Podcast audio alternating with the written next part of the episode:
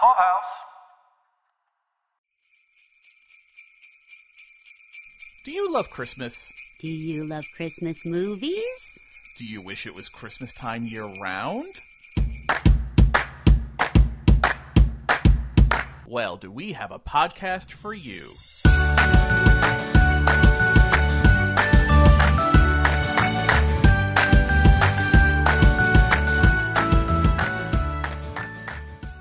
Welcome to the 52 Weeks of Christmas podcast.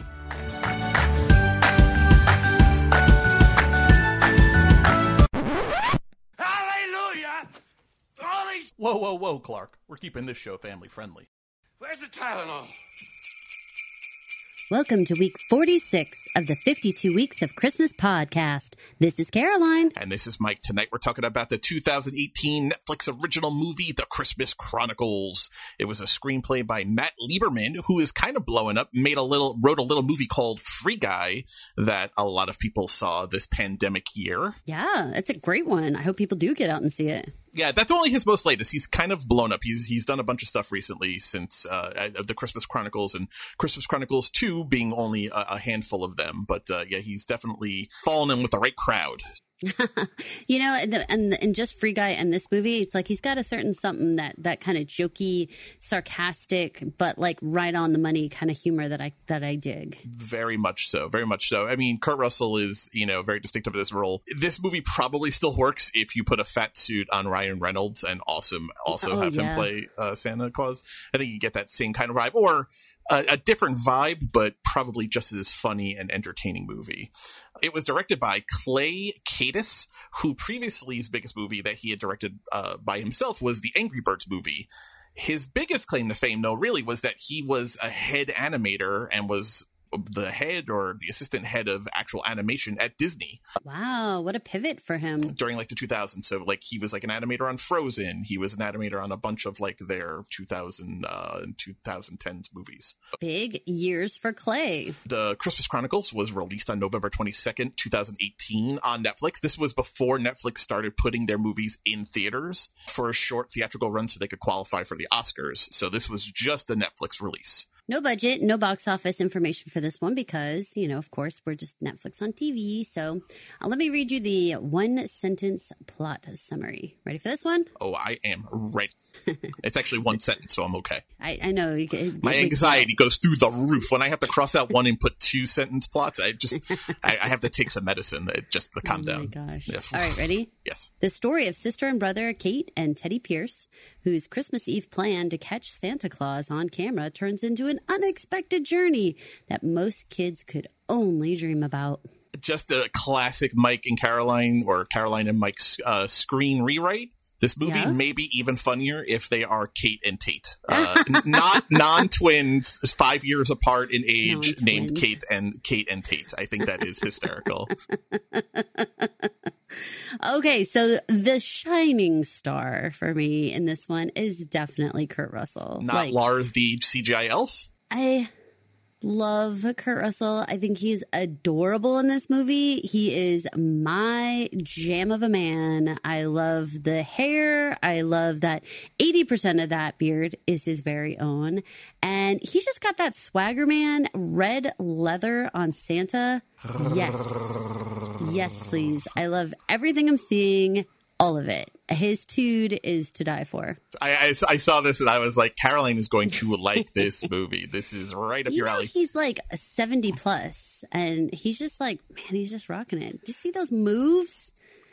I mean, he's Man's made. He, got moves. I mean, he's got. He's kind of made a career out of uh, just. I mean, he's made a. Obviously, he's had a long career, but there's a whole subsection of his career that is just Elvis adjacent. Hmm I mean, from uh, the the TV movie Elvis, 1979, where he was the lead, he plays Elvis. Tango and Cash, uh, his birth date in that movie is August 16th, which is the date that Elvis passed away. He does the voiceover as young Elvis in Forrest Gump.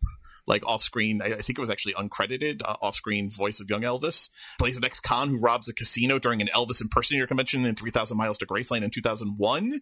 And here, that banging uh, blues song in the jail is Elvis Presley's Santa Claus is Back in Town, which has been redone a bunch of times, but Elvis did it first and really popularized the song. I love that it's totally Kurt singing it and performing the entire thing. Do you want to hear a little bit of it? I captured the whole thing for you. In fact, I figured we'd sprinkle it a little bit uh, throughout Sure. here. Would we call this blues? What would we call this? Oh, this is blues. I mean, Elvis. Everything, everything Elvis did basically was just was just but it's like appropriating rock 50s and blues. roll blues. I mean, there's something more to it. Yeah, right? but it's Like- but it's it's E chord blues though. I mean, it's it's bum bum bum bum bum. It, it's it's it's a rock and roll version of that. Yeah, this is.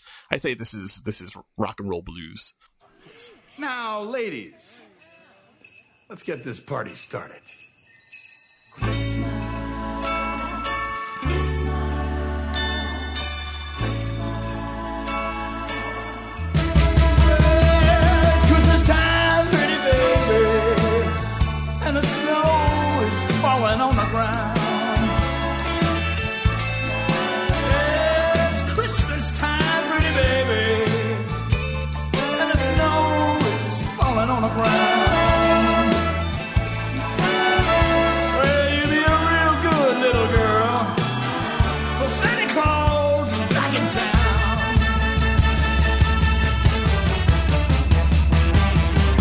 no sleigh with reindeer, no sack on my back.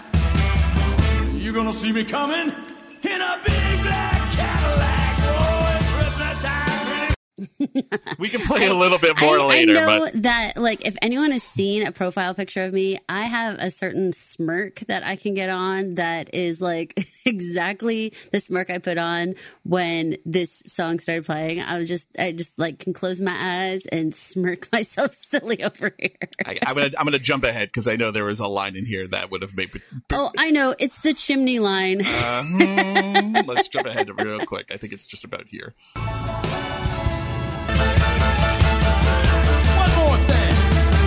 Hang up your pretty stockings. Turn out the lights. Santa Claus is coming down your chimney.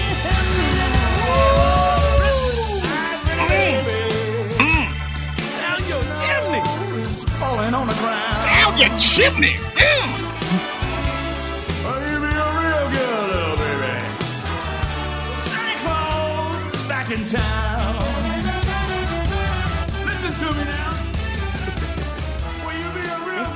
Sauce factor of like, you know, a gazillion. I love, love, love, love the mood that this brings. Love it, love it, love it. It's a total vibe. It's a total vibe. The saw. leather coat started the vibe and it just continued. His perfect pompadour, like, shut up. Everything about it. Santa. I mean, you get you get you have little Stevie and his band, the the Soul Disciples, playing in prison with the, and then you you have the girls, the backup singers. Oh, everything about it just worked. It, it- listen, I watched this movie at five thirty a.m. and I was wired. I mean, I, I'm still going. I mean, it, it is it is deep into That's nighttime. how hard Kurt got into your chimney, huh? Oh my god, he he I mean, down my chimney and blew out the back. So yeah, Oh, uh, oof, wow. Lord, uh, yeah, no, I mean it was fantastic, fantastic. It was. Uh, I really, really thoroughly enjoyed this movie. The first twenty minutes or so, a little slow when it's the kids and they're doing all they're setting the table. As soon as he shows up, I was leaning forward, totally engaged in this movie. I was thinking about the different Santa Clauses that we have visited throughout these 46 weeks. And the reason why I love this Santa Claus so much is because I feel like he and Mrs. Claus actually match up with that origin story we were given way back with Rankin and Bass, where we have, you know, Jessica and Kris Kringle, and and the, you could tell like Jessica could become Mrs. Claus in this movie in the Christmas Chronicles. Like Yeah. you could see her become that, and you can with the long lashes that we kind of teased about and stuff. Like she was a saucy lady, right? And so it makes sense that this is the couple that I wanted to see at the end of the line here for like, well, where are we now in 2018 with the Kringles? Like, I want to see them now, and these are the guys I wanted to see. if you have any doubt that Jessica from Santa Claus is Coming to Town, the 1970 uh, Uh, Rankin and Bass animated movie, is not Goldie Hawn in 2018, then you're just not paying attention. It's perfection. It Like, feels like it was prophesied that it was for her to, to show up at the end. And, per- and what perfect, right? I mean, Goldie and Kurt are kind of one of those couples ha- that have made it. I mean, they're together 35 plus years at this point. It's kind of remarkable. Yeah. You know, it, it kind of makes you believe in Hollywood love a little bit. Well, and going back to to that Rankin and Bass like origin story, that whole like you know more like Germany and the mountains and all that stuff. The way that his coat works, first of all, he's like European Santa. Like he's got like way more slick of an outfit, you know, like kind of European men, suave looking, right? But the even the fur on his coat, that is, it was so much more authentic looking fur than just the white fluff. Like it was the type you would actually see with someone who lives in in the North Pole, and it had that like German influence to it, that like way back from like the Kris Kringle story, like what we were what we were supposed to believe Santa Claus would morph into. I love it. Uh, they don't really go into it here. I mean, you hear Santa speaking Elvish, what, what subtitles refer to as Elvish in this movie, but it's definitely a Eastern European kind of dialect. It's you know the very kind of hard sound. It's not like it's not Russian, but it's like a the the very hard Slovakian kind of tongue that they're kind of speaking, like a version of that. It, uh, not, not to do spoilers, but in Christmas Chronicles Two, the sequel to this movie, Did have you watched it yet? I haven't, but I in looking something up, I came across this a, a summary of it. Goldie Hawn plays a larger role in that movie. Mrs. Claus is much more involved in that movie, and apparently she gives like a real origin story of how Santa comes together with the elves. And apparently the elves were kind of rescued from Turkey. ah, Yeah, so there is this very Eastern European crossroads of the world kind of thing. I love the Santa because of a couple things that we really highlighted that we liked about Arthur. If you remember Arthur from a few yes, weeks ago, Yes, yes, yes. where- I thought of this as soon as they showed the sleigh. I was like, this looks like Arthur's Christmas. But I think like because this is live action, it worked so much better for me even than Arthur, which I really liked uh, what they were doing in Arthur. But the idea of explaining the how he gets around the world. Uh, the the fact that he speaks all these different languages, there is a clock, there are stakes. He's only have he only has X number of hours to get it done.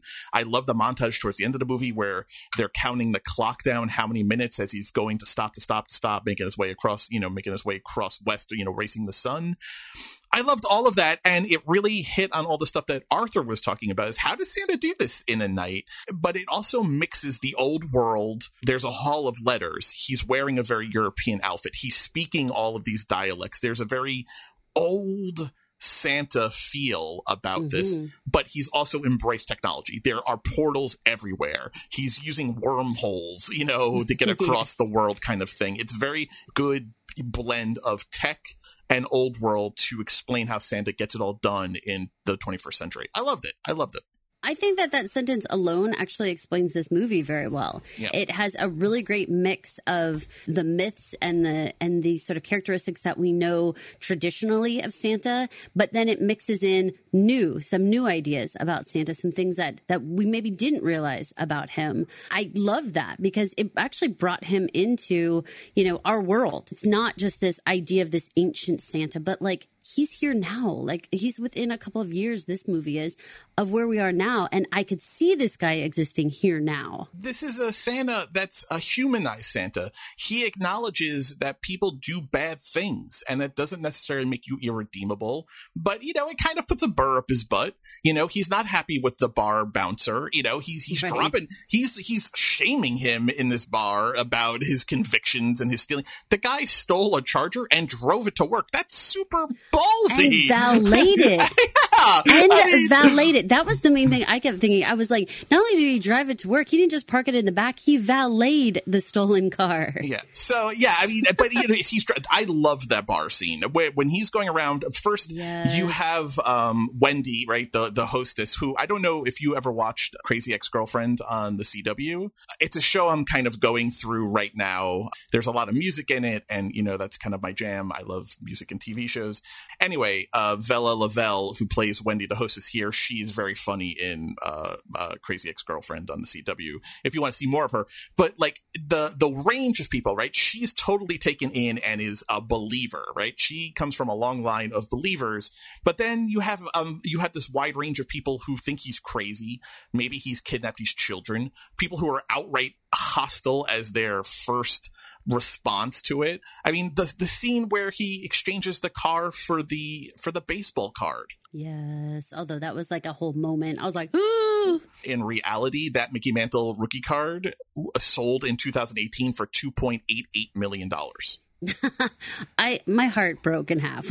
every boy like, oh. our age, every kid who is our age now had a mother uh, sometimes a father, but definitely a mother who threw away a box, at least one shoebox full of baseball cards that probably could pay for your kid's education at this point. I, I know I did. I had boxes and boxes and boxes. I was just talking actually to a random guy I met in a diner about this exact phenomenon. Everything this guy went through in this bar scene, I literally was just reliving with a guy uh, over the weekend at a diner talking about our moms ripping up our cards or throwing them away. So wow. I felt, yeah, it hurt my heart. It hurt my heart. Yeah, but I love, but you know, he's not, he's not like doing like, ho, ho, ho, like everyone love each other. You know, this is like a Santa. He's dropping truth bombs. He's telling yeah. it like it is. He's like, you're on a bad path, Teddy. You're going to wind up like this guy stealing chargers and going to work and being a bar back. Like, you're on a bad path, dude. You know, he, I like this. I like it. It's Kurt. I mean, it, Santa, it is. Santa it's, Kurt. his vibe that is like shining through. That's exactly right. It is a perfect blend of everything that Kurt Russell brings to a role, whether it is Escape from uh, New York or it's Overboard or it's the Christmas Chronicles. There is a Kurt Russell vibe that he brings with him and even when he's wearing a Santa suit, it's there and it makes it very accessible and very enjoyable. It's this like super sweet man who's also rugged yeah. and and like kind and sexy and but like still like like just cool as the day is long. Oh my god! At the the end of the movie, when Mrs. Claus kind of sits in his lap and she says, uh, "Were you just a little bit naughty last night?" And he's like, well, well, yeah, but you know, in a good way. Oh, I mean, the, well, these two, these two saucy. These two, they I mean, are. They're like a, these two like little minx immortals that you know have a great bedroom life. Good for them. Their chemistry is pretty undeniable. But this movie also has some great Christmas themes. It has some great themes about believing in yourself and believing in in in others. This need to for especially our parents to be proud of us and for us to be proud of ourselves. This movie is working overtime to hit us on the head with these themes that become so important, especially at Christmas time. I really, really, really enjoyed it. I mean, we can get into it. I have definitely some clips I want to I want to play, but uh, so what are some other high level things you either liked or did not like about this movie? I really liked how they managed to sprinkle the lyrics to Santa Claus is coming to town one line at a time in his dialogue. Like he would turn around and say, like that like when he was talking to the, to the guys in the in the prison and he's like he's like just be good.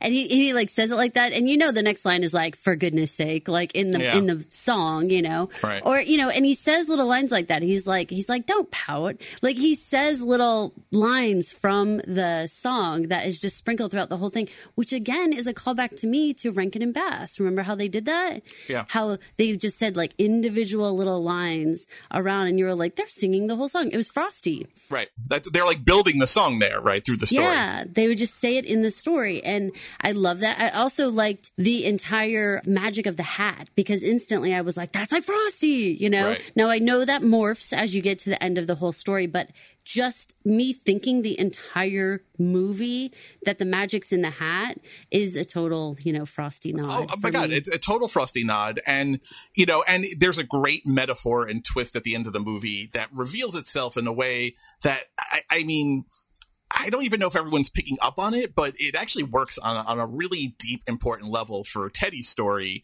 the hat reveal. But uh, to, to stay with the magic part of it, when he says this in the jail cell right before the song gets going, I like stopped and I was like, and I backed it up and I listened to it a couple times. I know, I know. But this is Christmas Eve. And that means there's magic in the air. Magic.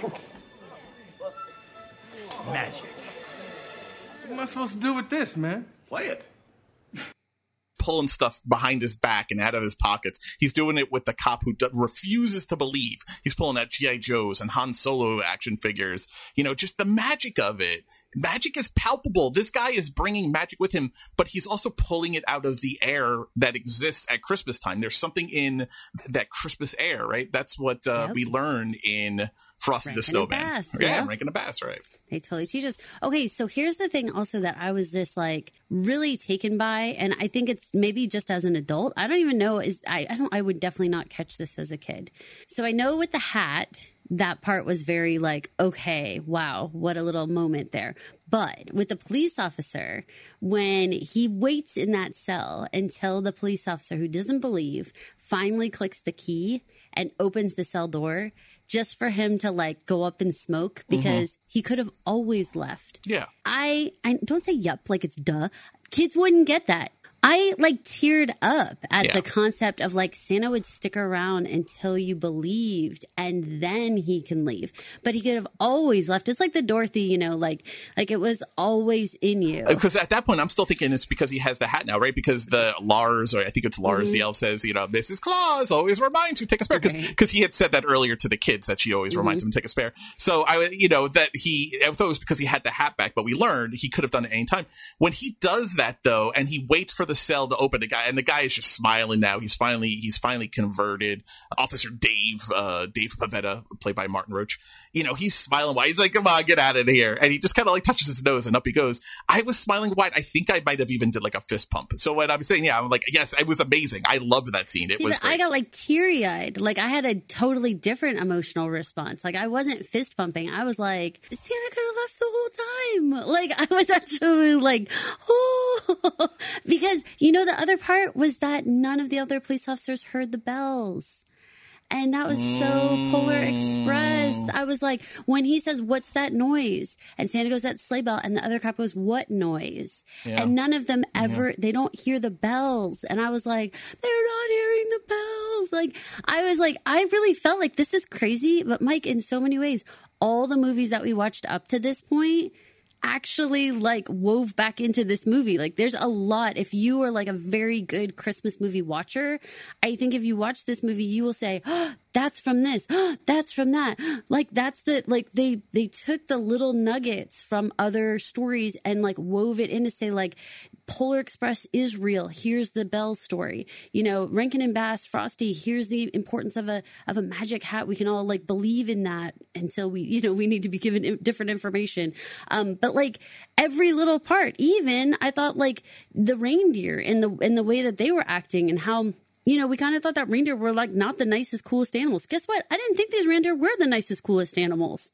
And that was like, that actually matched it up with all of our Rudolph story. Like they were kind of weird. And so were the ones in the Rankin Bass one. and but so are the ones kind of in Arthur, right? It's not like they're they, you know you expect Yes. reindeer in the Christmas story to be kind of like dogs, right? Really faithful dogs that if they get lost from Santa, they come right back. No, all evidence to the contrary is that reindeer are racehorses, and they are just going to keep going until they are stopped and or redirected somehow. And these Yeah. deer are the same way. I mean, little Katie, little kitty cat, she's fallen off the deer. Comet's not slowing down. He's like, girl, Yeah. I'm running. He's like, you told me to go, I'm going. I only have two speeds, stop and hella fast. So, Yeah. you know, uh, but, but the bell made me stop and think of Polar Express. You know what also made me think of uh, Polar Express What? was when she she works her way through the tunnel portal and winds up in the North Pole. Which what a cool idea that his sack is Yes. connected to the North Pole. I love that. And but doesn't that make so much more sense? Because people Of are like, how could he how could he have all the toys in his sack? Well, Dodoy, there's like a tube to the North Pole that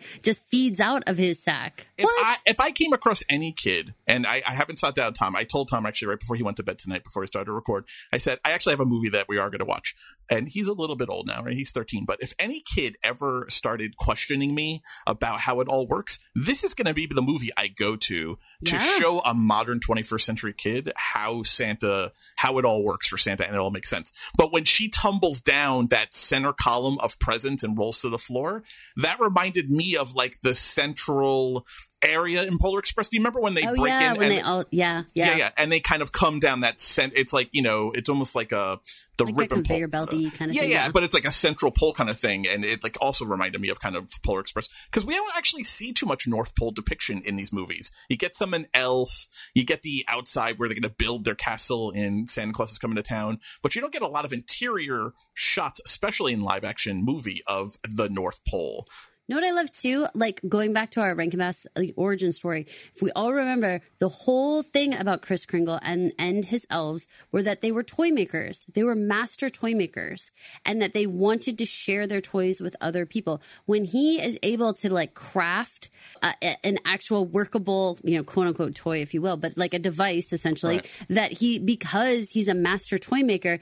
That is one of the very first times, if you really think about all the movies we've seen, that that's come into play. You know, like Yeah. like the Santa say from like you know Miracle on Thirty Fourth Street or or any like Santa hasn't drawn on the fact that he actually is kind of MacGyver and like could could make a lot of different things out of nothing. Like fascinating that they went there, and I'm so glad they did because you're right. This explains so many questions kids could have. I mean, but also for adults, remember when she's when she goes into the anti-grav section of the toy bag, floating around there? There's like full cars, which connects to earlier in the movie when the cops for after they crash the Charger, the cops are. He's like, "Well, I, I was gonna, you know, bring the car back to the lot as soon as I'm done with it," and they're like, "Yeah, you're gonna bring it back in this condition."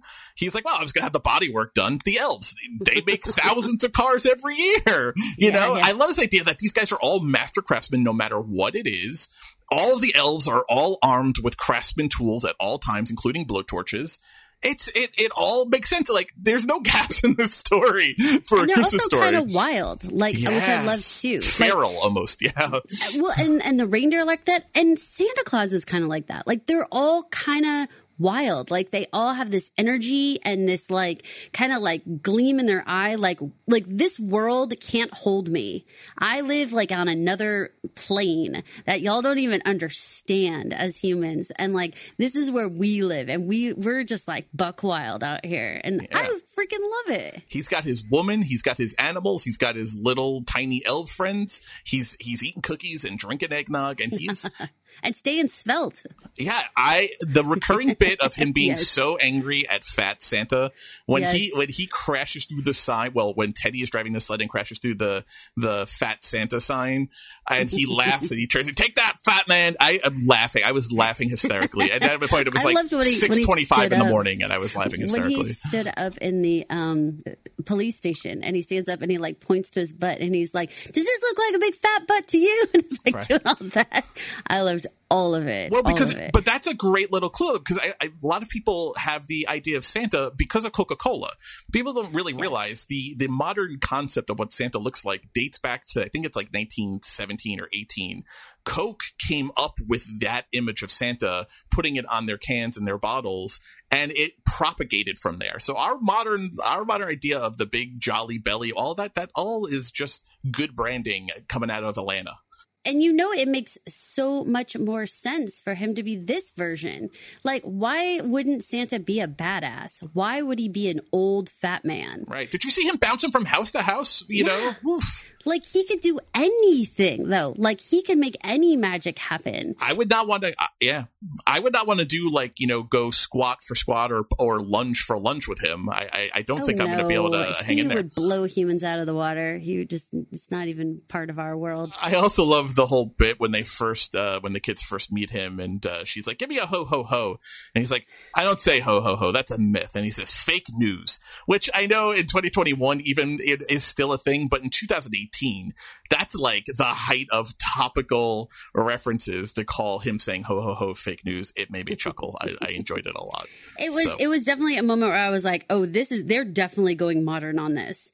Like this is not going to be, you know, your grandpa's Santa Claus. Like this is going to be a Santa Claus who reads the newspaper and knows what's up in the world. Like, you know, he he's got opinions and he's not afraid to share them. and and I'm I'm so here for it, you know. modern, but then also he keeps a handwritten letter of of Kate's family's family tree of of of long line of true believers. Because then you remember we see him filling in that blank spot, that Teddy spot at the end of the movie. But so yeah, he's modern and he's got this kind of badass take, but he also has these old traditions that he doesn't give up. Like he doesn't need this Santa has a, a video wall for video letters as well as his handwritten, you know, correspondences, but he's still maintaining a written handbook of family trees of all the true believers in the world. That's fantastic. I love all of that blending. It is so dead on for continuing to fold in, like, so that everybody could enjoy this movie. Like, if you're someone who has this sense of like, no, there's like a there's a, like a calligraphy written naughty and nice list. Yeah, you're right, and he's gonna like fold that in. Or if you're a younger person, you're like, but I send like a video message to Santa. Yeah, you're right, that's in here too. Like, I, the the movie manages to bring everyone in and be like, all your traditions, all your ideas about Santa, it's all mixed in here. You're gonna see a little piece of it. You know, you mentioned Polar Express earlier, and we both found different things, uh, to a couple different things to point to. There's actually little bits of the Polar Express score actually that are lifted into this movie. I think there's two different spots where they play some of the Polar Express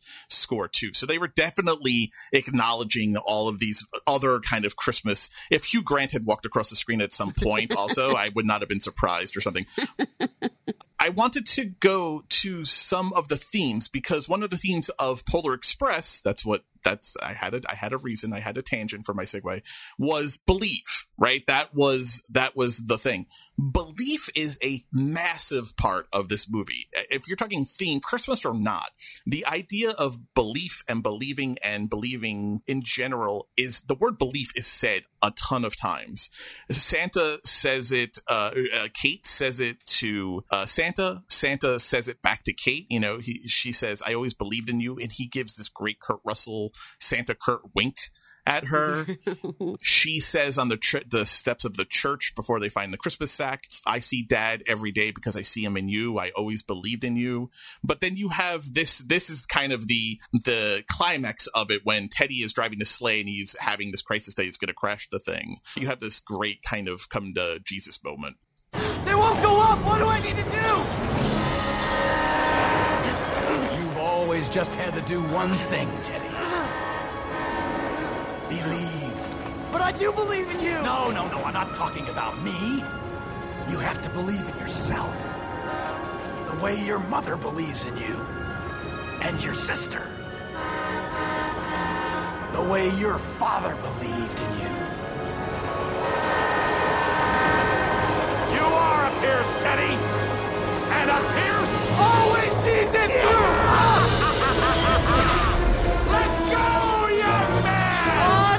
Oh, I love what he says, "Let's go, young man." It's so Yes. great. But this idea that it doesn't matter that you believe in me, it doesn't matter that I that I believe in you, Santa Claus. You have to believe in you, and and the people that you're worried most in your life do believe in you. When he sees the ornament, and it's very hokey and it's very mm. schmaltzy. I didn't think it was hokey. I loved it. I, I, I, I could see the jaded out there being like, oh, you know, and I read in mm-hmm. scripts that this, this becomes too treacle tart at the end. It worked for me. When he sees his dad's reflection in the ornament, that's because that's what his sister had just told him in the middle of the night was, I see dad every day because I see him in you.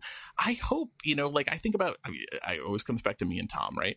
I hope that in Eh, one day I'm gone, I hope he looks in the mirror and sees me and sees me being proud of him in his reflection. I don't know. Maybe if you don't have kids, maybe if eh, you know eh, it's something hard to express. Maybe you don't have the relationships, but that is a very real feeling. And I, you always want the teddies out there, especially boys, especially as they're going through the teenage years with their dads. The idea that he didn't believe it, he would be so disappointed in me when he's sitting on the church steps, the church steps. He has stolen a car. He has gone way beyond just being a naughty kid. But his whole thing is dad would be so disappointed in me. That breaks my heart to hear. Like I, I was having like some real emotions for this kid. He, I think Judah Lewis does a fine job in this. I think he's well outshined by Darby Camp, his sister who plays Kate Pierce.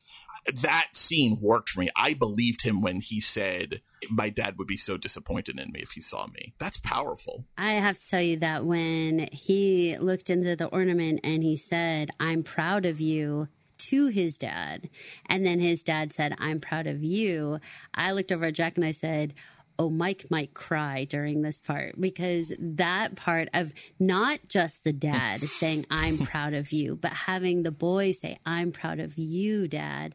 I was like, oh, that's going to choke up Mike for sure because it is so heartfelt and it is so reciprocated you know the the being proud and the believing in each other I love that it's not just parent to kid, that it's siblings to one another and it's the kid back to the parents. And, you know, it, I think it just brings together that Charlie Brown feel that you love of like everybody believe in everybody else. And like that's how we get through the rest of the year when it's not Christmas. Was I a little right? Did you get a little choked A up? hundred percent. I'm sitting here tearing up now. I had to take off my glasses and wipe my eyes just listening to you talk about that. These, I just, I these felt goddamn movies. Caroline, they get to me. I feel them in such a visceral way. The older I get, the older Tom gets. I can't get through any of these movies that have these parent child, especially the, and it's always the sons and dads. I can't, I can't get through them without just becoming a complete mess because Christmas is a very important holiday. It's the only one I really care about.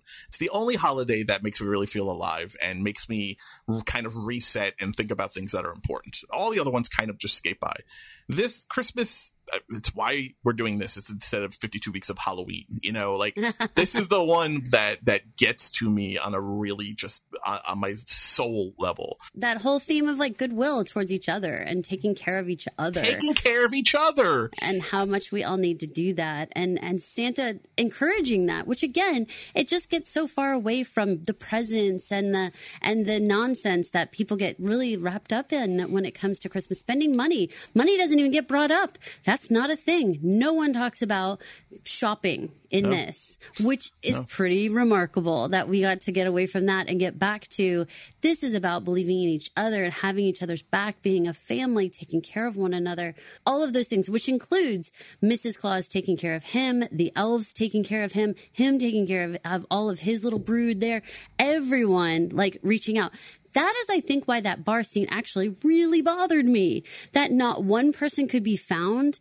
that would step up and, and help someone who asked for help on Christmas Eve. But Wendy would though. The only the only one who She was did help. You're right. And she was a true believer. Well, that was the thing, right? The only one who was willing to help him was the one that he wouldn't take anything from because she had so little to begin with. She says, "Here, take all of my tips." Very true. I mean, Very come true. on. That- but that's the condition, though, right? That's it. He's looking at his watch. He his his Christmas spirit is is literally dwindling by the second on his watch because of this. Because of this spirit, he tells the officer. He tells Da- uh, Officer Dave. He's like, "Listen, you don't let me out of here. y- th- This station's gonna fill up. You're gonna start feeling it."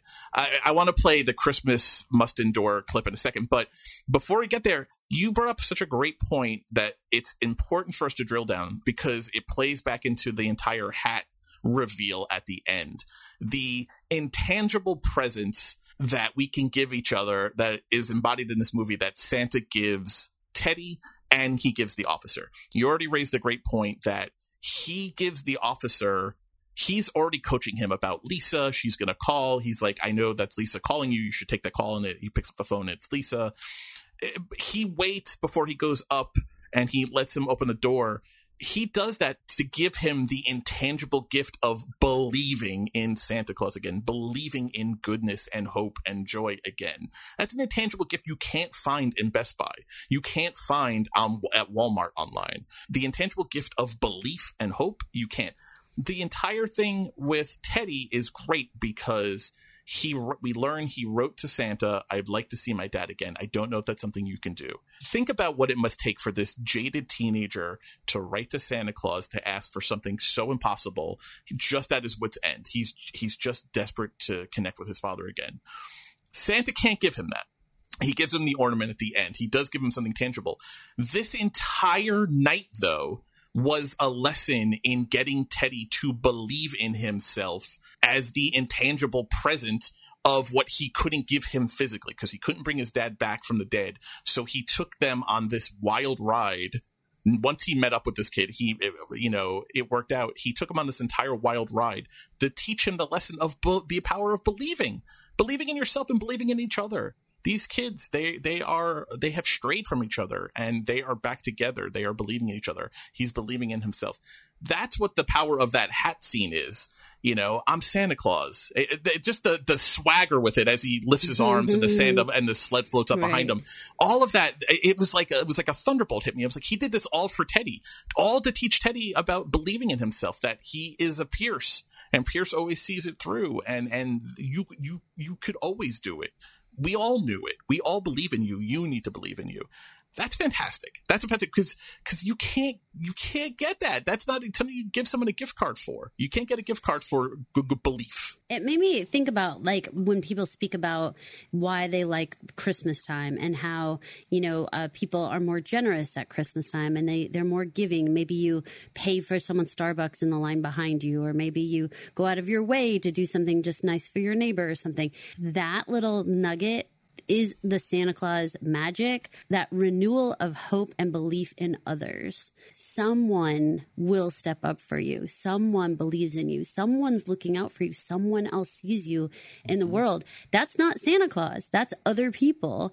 But it's like the magic and the and the encouragement from Santa to be generous and to be, you know, that type of person who sees everyone when they're sleeping and sees other people's situations. Who needs help? Who needs something? See them and act on it.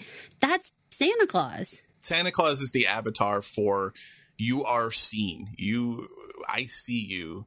You are not invisible in this world. You are seen and you are not invisible are, are really big themes for me, especially in the last few years, have become important themes for me to remind myself and, and to remind others that are, that I hold near and dear to me.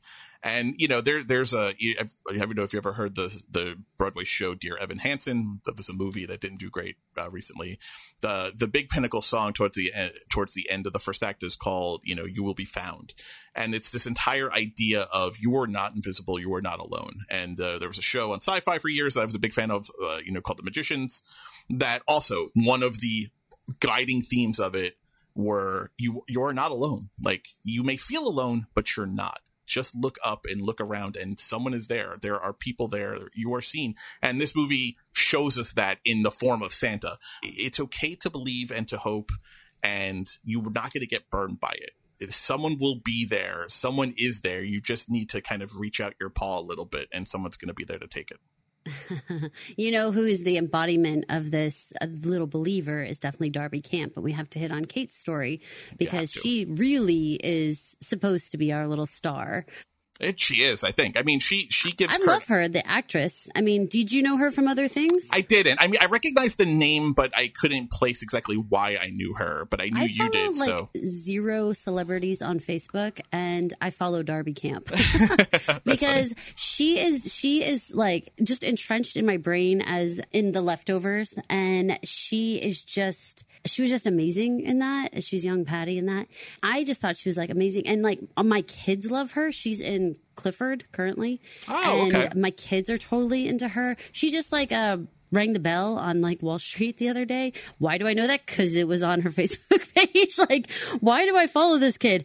I don't really know, but she's just like the most anti Disney, down to earth little actress out there right now. I feel like, and uh, and she was just perfect to be in this movie because she has the sass of being like a modern day kid.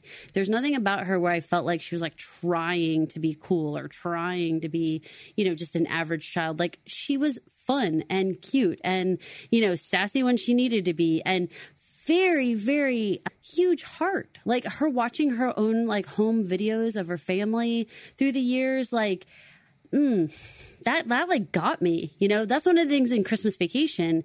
You know, uh, when Clark's watching his own own home movies. There's like a whole thing of like watching the Christmases of yesteryear, you know, and getting a chance to see them and remember and reminisce. That's another whole part of Christmas that I think is amazing. And that, and that actually this Santa Claus does. He goes around and reminds people of when they were younger and ha- lets them reminisce about the things that they wanted.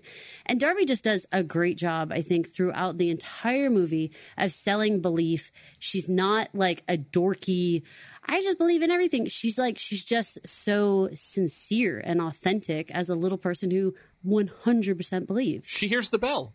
She she She she, she learned how to hear the bell from her father and his his unbridled joy for the season. That's what the movie. That's the table setting that the movie's doing in the you know the learning to use the camcorder and capturing or capturing all of these seasonal moments on tape.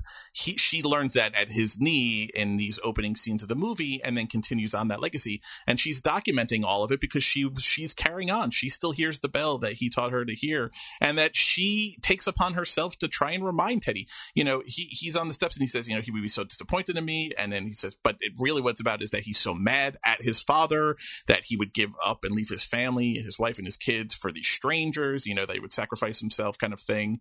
She says, you know, I see dad every day. I see him in you. And he says, You're just saying that so I feel better. She's like, I am, but I also believe it. Right. And she tells Santa Claus, I always believed in you. And he says, I know. And he winks at her. No, I need people to wink at me. yeah. I mean, it just. I need more Santa Claus moments in my life. This whole idea of you know the night being about so Teddy could see his father again in himself, right? The, the, the you know the I'm so proud of you moment with the ornament that all's happening because Katie is propelling that forward. She's pushing this she's pushing this envelope because she has this unshakable belief. She knows she's right. She just wants to she wants to be able to bring along all of these non-believers. When Santa looks at uh, well, let's play this clip because this is, this is this is one of those apex clips I think in the movie about Christmas and being a believer or a lost believer. If I'm not up and running in the next couple of hours, half the continent's not gonna get presents, and that, well, that can never happen. And so a few brats don't get presents, it's not the end of the world. That's just the kind of lame garbage I'd expect from a lost believer. You listen to me, Teddy Pierce. Tonight, young boys and girls all over the globe are waiting, hoping, expecting Santa Claus to arrive. And if I don't, well, you don't want to know what happened the last time I couldn't make my rounds. Yes, we do. Tell us. You've heard of the Dark Ages. Read about all those wars in school? Yeah, sure, but. Wait, those happened because you missed Christmas? Christmas spirit is more powerful than you could ever imagine. People need Christmas to remind themselves of how good they can be. Without it, well, Christmas simply must endure. Christmas must endure for intangible reasons that we can't even we can't even say why. It just is. The correlation is there. If you don't have Christmas, bad things happen. I believe that. I, I sign me up. I'm 100% on board with that. Which movie was it that we were talking about? I'm mm, trying to blank. When we went back to actually look and it what was it? It was Arthur. That was Arthur. Christmas. It was Arthur Christmas. Of course. Yes, when there actually were years that didn't have Christmas. Yeah. Okay. Right, So because was like- Grandpa Santa messes it up, right? He gets greedy, he takes the he takes the sled out and like he has to go on the lam. But it was based in reality. It was based in Yes, history. right, there- And because there were that's years what without, Was right. Really wow. Uh, to me, I didn't know that that was a thing. Yeah, th- this is a total double feature with Arthur Christmas. It really is. I think you probably get a lot out of it if you watch these kind of back to back. Maybe Polar Express if you can get through the Dead Eyes, uh, Arthur Christmas, and then finish it with with this one. Yeah, but this idea of the lost believer, I've never heard that term. But I've never heard that term also in relation to Christmas, and it's it's so specific because it's not saying you're not a believer. It's not saying you don't believe. It's saying you used to, but like a sheep have gotten lost. You're a lost believer. That's a very specific thing because it's also redeemable. Someone who's lost can be found. You can fix someone who's lost. You can find someone who is lost. Teddy is proof of that. Teddy is lost at the beginning of this movie and he's found by the end of it. That it by itself, if nothing else, it, I'm gesticulating wildly here. I can feel you. that by itself is a hugely important theme that we all forget and give up on people too too often, give up on ourselves too too often. You're not forsaken. You're you may just be lost, and you can if you're lost, you can be found. Please hold on to that thought. It's it's huge. It's it's it's the it's the ball game. I think. Let's talk about the mom. Let's talk about what's going on with Kimberly Williams Paisley because she's Claire Pierce. And I thought that in this day and age, to make her a nurse who needed to get to the hospital and her saying that it was so important, even on Christmas, that she does go in most important on Christmas because these were people who didn't have anyone else to take care of them. She needed to go in. I mean, gosh, when we talked about relatability and like, would kids understand different movies and, and, you know, what was going on back then? Because we've watched a lot of older movies. I thought this was just like nail on the head. Like, who isn't understanding that these Yeah. days? Yeah, I mean, it's a little extreme to leave your little kid and slightly older little kid home on Christmas Eve. But also, you one, she's a nurse, and that's a duty. That's a duty and You a calling. called. Yeah, my my mom was an RN. I mean, my mom worked nights. I mean, this this is exactly what it's like. It's a duty and a calling, and you have to answer that call, which is again kind of what Teddy. Though remember, Teddy is mad about his father about kind of the same thing, right? Answering this call and and and and calling to this duty. So she's playing with fire here and may not even realize, you know, the source of Teddy's anger. But also, she's you know has to make money for her family. She's the only one here. She's the one keeping it all afloat. The reaction she has to walking into the house being fully trimmed, and she even saying it, it's done exactly how your dad would do it. It's all I wanted. Again, that intangible gift. Of the idea of you have resurrected this thing that's lost because I can't do it like your dad did it. There is a an intangible X factor joy to how their father would decorate for the holiday. And she's working on Christmas Eve, you know?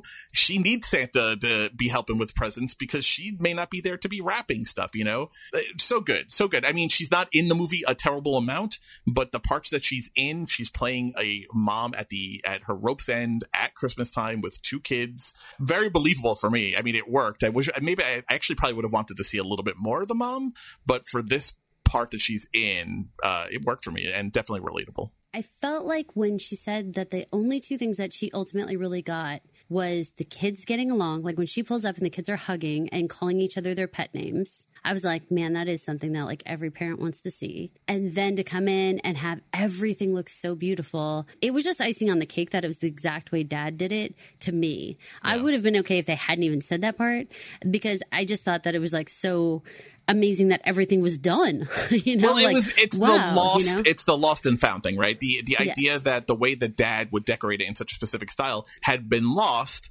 and for this one year, because of Santa's magic, it had been found. And I think it was just another version on that theme. I even really was happy and impressed that they kept it to just a couple presents under the tree. You know, they opened it up, they giggled about, you know, I think I think that was a complete Christmas story nod of the aunt giving goofy Uh-huh, sweaters. uh-huh, uh-huh. I was like. I see you. I see what you're doing there.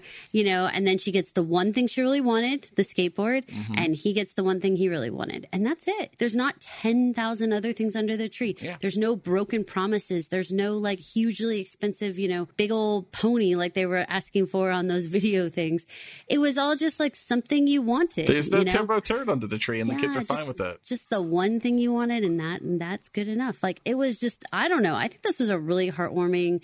Maybe you and I were just ready at the end of 46 weeks to have one that really just wraps it up so well, brings together all these different little nuggets from so many different stories that we've learned about, ones that you and I hadn't even seen. You know, I hadn't sat down and watched like a bunch of these different ones, and now, well, having seen it, I'm like, oh, I know exactly what that's a reference to. I get you. I'm winking at you, Christmas Chronicles. Yeah, you know what? This movie felt a little bit like it was from a different time because I feel like movies aren't made with this kind of heart anymore because they do tend to focus eh, you know i feel like more movies are take the jingle all the way or the surviving christmas or the deck the halls either very commercialized or very cynical approach to Christmas. This movie is all heart. Will it surprise you to hear, Caroline? Because I don't know if you paid attention to the credits. That for I don't know. I don't know your reaction when you see 1492 films come up on the screen. Oh, ah, is this Chris Columbus? It is Chris Columbus. Okay, I freaking love that because I said that at the beginning when this movie started, and I don't. There was only maybe I was about fifteen or twenty minutes in, and I was like, I can smell Chris Columbus on You this. can. He was a I producer love on that because I didn't realize that, and I love that. Look how good we're getting at this movie Christmas love here. when I again, it was 5:30. I started this movie.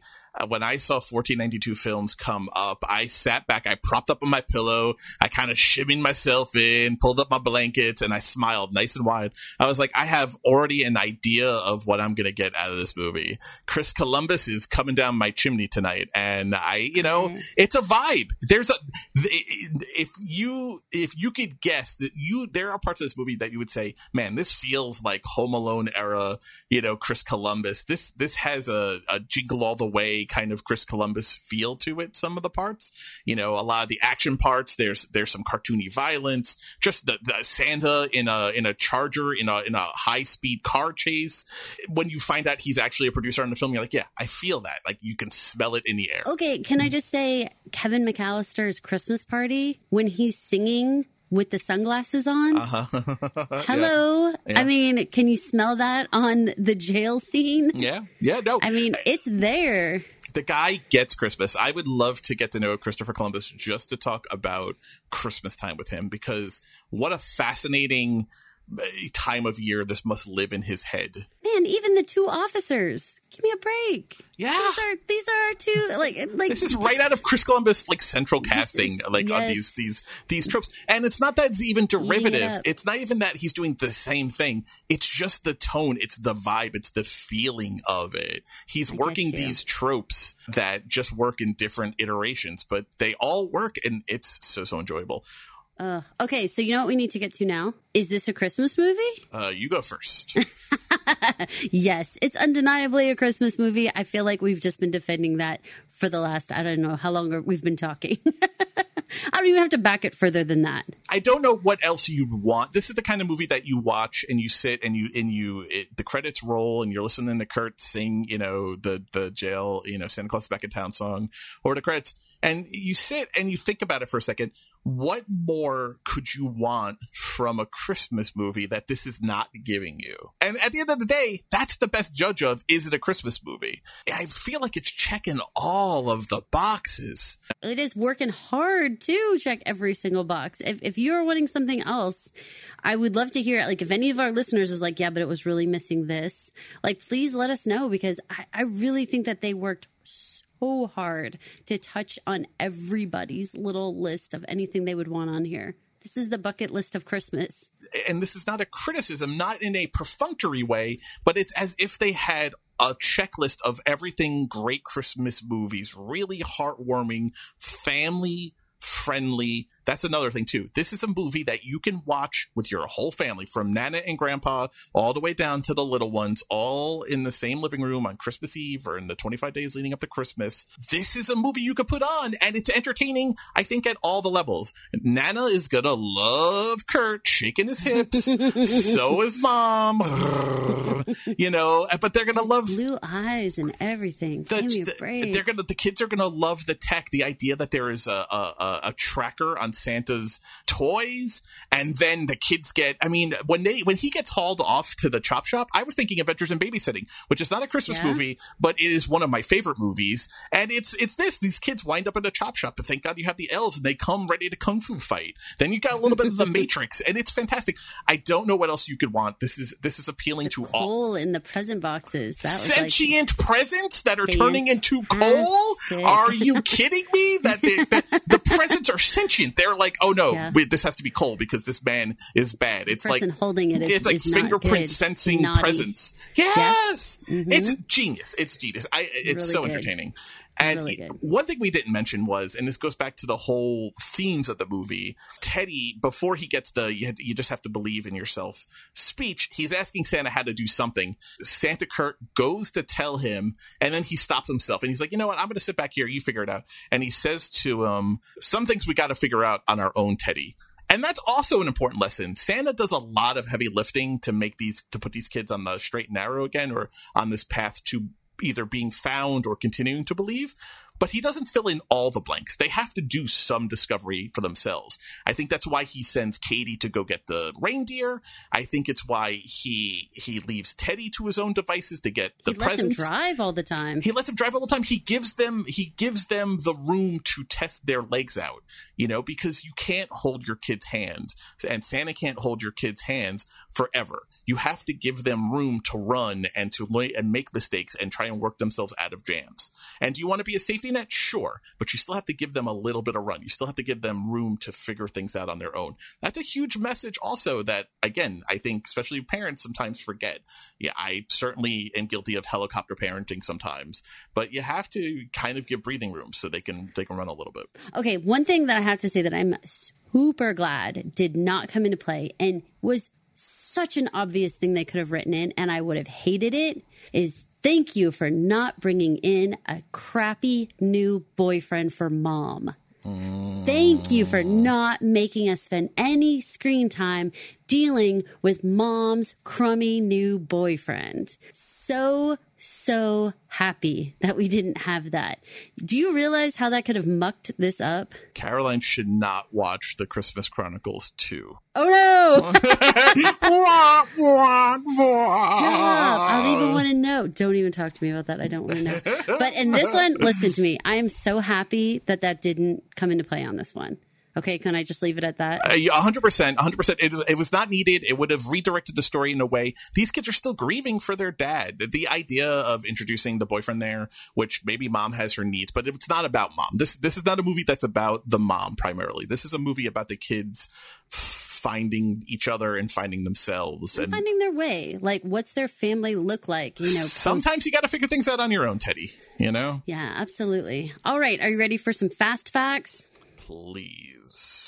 One of the things that I caught on and then I saw it in the fast facts and I was like, yes, I totally knew this. Okay, I knew that Bing Bellamy had to have been a kid that was related to all of them.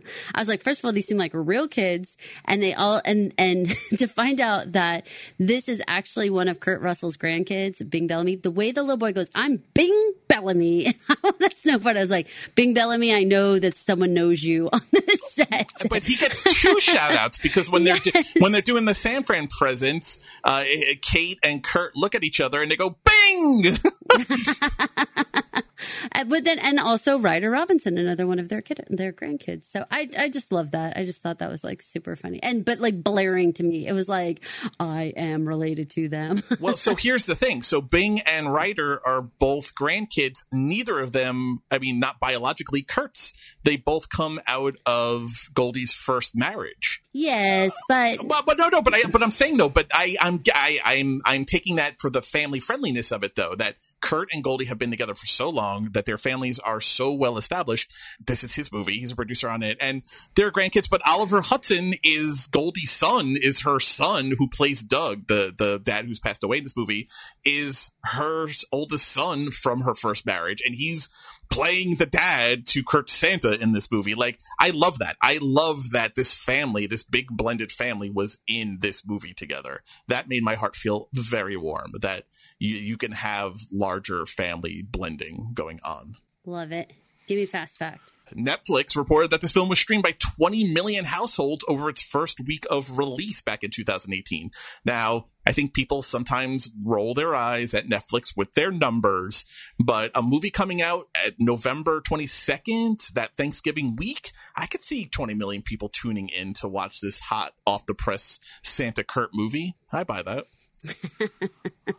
I buy that very much. Uh, the valet at the restaurant is seen sitting at his booth watching his iPad with his headphones, and he's watching Stranger Things, which is just another little like burr, burr to the Netflix family shows. I love that. Kimberly Williams Paisley, who plays mom here, and Oliver Hudson, who plays Doug the dad, they had actually already they had actually worked together on several episodes of Nashville, if you remember that that uh, TV oh, show from a couple years ago. Uh, yeah, are you uh, ready to do some jingle bell rings, or would you like to hear next week's clip first? Of course, I would like to hear the next week's clip first. Play that funky music, white boy. I will play that funky music. Just as I suspected. Well, I'll be a monkey's orphan. Oh, come, sir. Your family connections must be better than that. All right, Santa. Saddle up your reindeer and let's gallop down to headquarters. Now, one moment, gentlemen. These people are not doing any harm. They're not thieves, nor are they vandals. Who are you? McKeever is the name. Aloysius T. McKeever. And I wish you a very Merry Christmas. I know there's not a ton to work with there. Really, you know what? You got me caught up on all this old timey wording. The first thing I thought is, I'm going to say you're a monkey's orphan. And then I thought, I'm going to say, come say. like, I want to say everything they're saying. I want to introduce myself as Aloysius T. McKeever. That's going to be my official podcasting name going forward. Uh, you know, my family's church in, in uh, Pennsylvania was. Uh, well, it's St. Casimir's technically, but if we went to the other church in the neighborhood, it was St. Aloysius. So Aloysius is a popular church name up here in the old Northeast. a lot of Aloysiuses. um, okay, I have no idea. I love that this sounds old timey, but I, oh, I it's old timey. It's old timey as get out. Uh, okay. Uh, as a monkey's Come uncle. say. Yeah. Uh, Monkey's Orphan. Uh, it's uh, it happened on Fifth Avenue. It was a 1947 comedy uh, starring really no one that you would have heard of. It is Okay. most it's most interesting because it was nominated for Academy Award for Best Story in 1947, losing to another little movie called Miracle on 34th Street. Ooh. So this is maybe the red-headed stepchild of uh, the Christmas movies from 1947, Ooh, or maybe well, not a. Christmas movie. I mean, we're gonna have to find out. We're gonna have to find out. are. Tune in next week. It happened on Fifth Avenue. Okay, are you ready for some Jingle Bell ratings? Oh, I am. I am. Okay, would you like to go first? Can I just review that the last two weeks we had Metropolitan coming in at a one for you and a 1.5 for me, and then Christmas Holiday coming in at a two and a quarter for you and two for me. Guys, we were hungry. We were, we, We, were, are so due for the pendulum to swing the other way here. It's not even funny. we were hungry. I'm going to be for- like, I give this one a 25. yes, this is the best movie that's ever been made. it's ever, ever seen with my eyes. Gene Kelly doesn't kill any. He kills exactly zero people in this movie. Oh Guys, Merry hilarious. Christmas. Ho, ho, ho. It's a myth. All right, what you got? Oh, I'm going first. I'm giving this one a nine. I'm giving straight nine. Only a nine? Shocking. Literally, you asked our listeners, what could you want more? Here's the thing because it's new, it's losing a lot of points for the newness of it all. I don't have a history with this movie. This movie is going to have to stick around. When we do the mm. 10 year homecoming reunion for the Christmas podcast, I suspect this movie will have ranked higher, but uh, I mean, just staying power, I'm giving this. I mean, I'm giving this the same rating as I gave Elf. You know, I'm giving it the same rating as. high. I mean, I'm actually I gave Home Alone a higher rating, um, but I really, really like this movie. The newness is what's bringing down its score. This will only age with me, but this was the first time It's I only ever. going s- to age with everyone. It has no choice but to do that. That's how time works. well, you can never watch it again, and then it lives on forever. in the one time you saw it, The- if you watch it, then it ages. That's hilarious. Okay, is that it? That's your whole backing? That's I it? mean, it's a Christmas movie. It, it it it hits on every single theme that I love. It it hits on the believe, believing in yourself, believing in others, being kind and loving. Uh, this idea that you have to figure out some stuff, but there's also this safety net. This this the power of I believe in you, and I I wish you when you saw your reflection believed in yourself a fraction even of how much I believe in you and love you those all resonate very much for me, especially at Christmas time, especially in a Christmas movie. But this idea of believing in Santa and believing in uh, in each other and goodwill towards men and joy and everything that Christmas represents is what this movie is hard, hard advocating for. It is doing heavy lifting advocating for all of the good things that Christmas brings us. You can't you can't get better than that. You can't ask for more than that. And Santa comes down your chimney, baby. Okay, I am going to give this one a 9.75. Oh, Can I tell you why? please. Because it caught me off guard. Ooh. I didn't know how much I needed those moments, specifically that cop moment, to kind of be tricked by a movie and be tricked by Santa. He got me. I haven't had that in any of the rest of these movies where Santa was like smarter than me as the watcher. And it just hit my heart hard. I love that they delved into all the other movies that we have seen. And I'm sure if we really played it, because this was a first time watch for me too. Mm-hmm. If we had, if we played this over and over again, I bet if we really like went with a fine tooth comb, we could find so many of our other movies in this movie. And that's not a knock. And I think some people would say, well, this is just a derivative. This is just derivative no. direct. Go watch I'm the original. Yeah, no, no, I agree with you. It. I'm saying it honors the movies that came before yes, it. yes, yes, yes. And so for me, in in understanding the origin stories of so many of these stories as they've gone on. So like where do we get this concept of of, of a magical snow on Christmas Eve? Or where do we get this idea that a hat could be magical or Where do you or- get or- it? or why why it would be giving an ornament to somebody is Mm-hmm. not a silly present. Where does that come from? And like to be able to go back to these other stories and honor them and respect what they're bringing to the Christmas lore, I think is pretty amazing. And I love that it's called the Christmas Chronicles because that implies that it's many stories in one, that we're like pulling it together. It's like, you know, there's there's a lot going on here from other things and we're honoring all those things.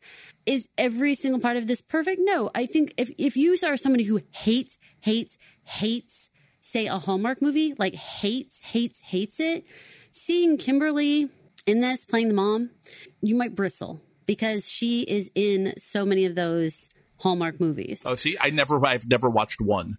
She and Candace Cameron and, you know, Lori Loughlin and all of them, like there's like a certain woman who is in this and Kimberly's in them. So if you don't like that stuff, you are definitely going to bristle when you see her. But she plays such a small role, right. and Kurt Russell is such larger than life. To me, it works. I'm totally happy with this. I, you, I think you you get something. You get a little bit extra if you watch this movie from the very beginning, as you should watch movies. But honestly, if you turn this on at the 20 minute mark and and just watched from when Kurt meets the two kids, you're going to get the full Christmas meal, full Christmas movie meal you're looking for, and you're totally fine. Yeah, if don't not watch this because Kimberly Williams Paisley plays in schlocky movies that are beneath this. She, her role here and her impact on the movie is too small. And by the way, she's doing you know decent work. What what she has yeah, to do here. there's nothing wrong with what she does. It's just sometimes If you have a know, bias you against it, right, right. right. And and I'm in a lot of different Facebook groups, and I can tell you that there's a lot of love for all of the Hallmark movies. So maybe I'm going to say that the other way. If you're somebody who loves Hallmark movies, you absolutely have to turn this on Yeah. because you're going to love every bit of it. And it's not a romance like 99.9% of the Hallmark ones are, but it's the love of family, and it's a whole different romance, if you will, with loving Christmas again and loving Santa Claus again. And as a final thought for me, anyway, I, and I, by the way, I've already bumped my score up to nine point two five. oh my gosh! uh, for for me, just as a final thought, this this idea that Christmas must endure, this movie unapologetically says Christmas is important. The world is better off because of Christmas, because we have Christmas, because we have Santa and this idea of what he represents. The world is better off. We are better off. I love that. I uh, believe wholeheartedly in that sentiment. And any movie that is going to stand there and not feel bad or feel awkward or take pot shots at it or mock it or satirize it or have, you know, someone have sex in a hot tub wearing a Santa hat. Any, you know, this is an honest, non blinking statement that the world is better because Christmas is because we have Christmas. You got my vote. You got my vote, and I don't know that you could ask for more from the holiday. So, this is Caroline. and this is Mike. Thank you for listening to the 52 Weeks of Christmas podcast. If you could head to Apple Podcasts or wherever you listen to podcasts and rate, review, and subscribe while you're there. And while you're there, if you could leave us a five star rating, that would be fantastic. Because you know what, guys? We are approaching rapidly Christmas Day, and I only have three words for you Christmas must endure. Thanks for listening. Thank you for listening. This has been an original Pod Clubhouse production. Pod Clubhouse is a podcast network dedicated to encouraging collaboration among podcasters and friends to bring a fresh voice and diverse perspective on a wide array of content. Please visit and leave a comment for us at podclubhouse.com. Rate, review, and subscribe to our podcast feeds on Apple Podcasts. Follow us on Twitter, Instagram, and Facebook. You can find us at Pod Clubhouse. Our DMs are always open, and we'd love to hear from you.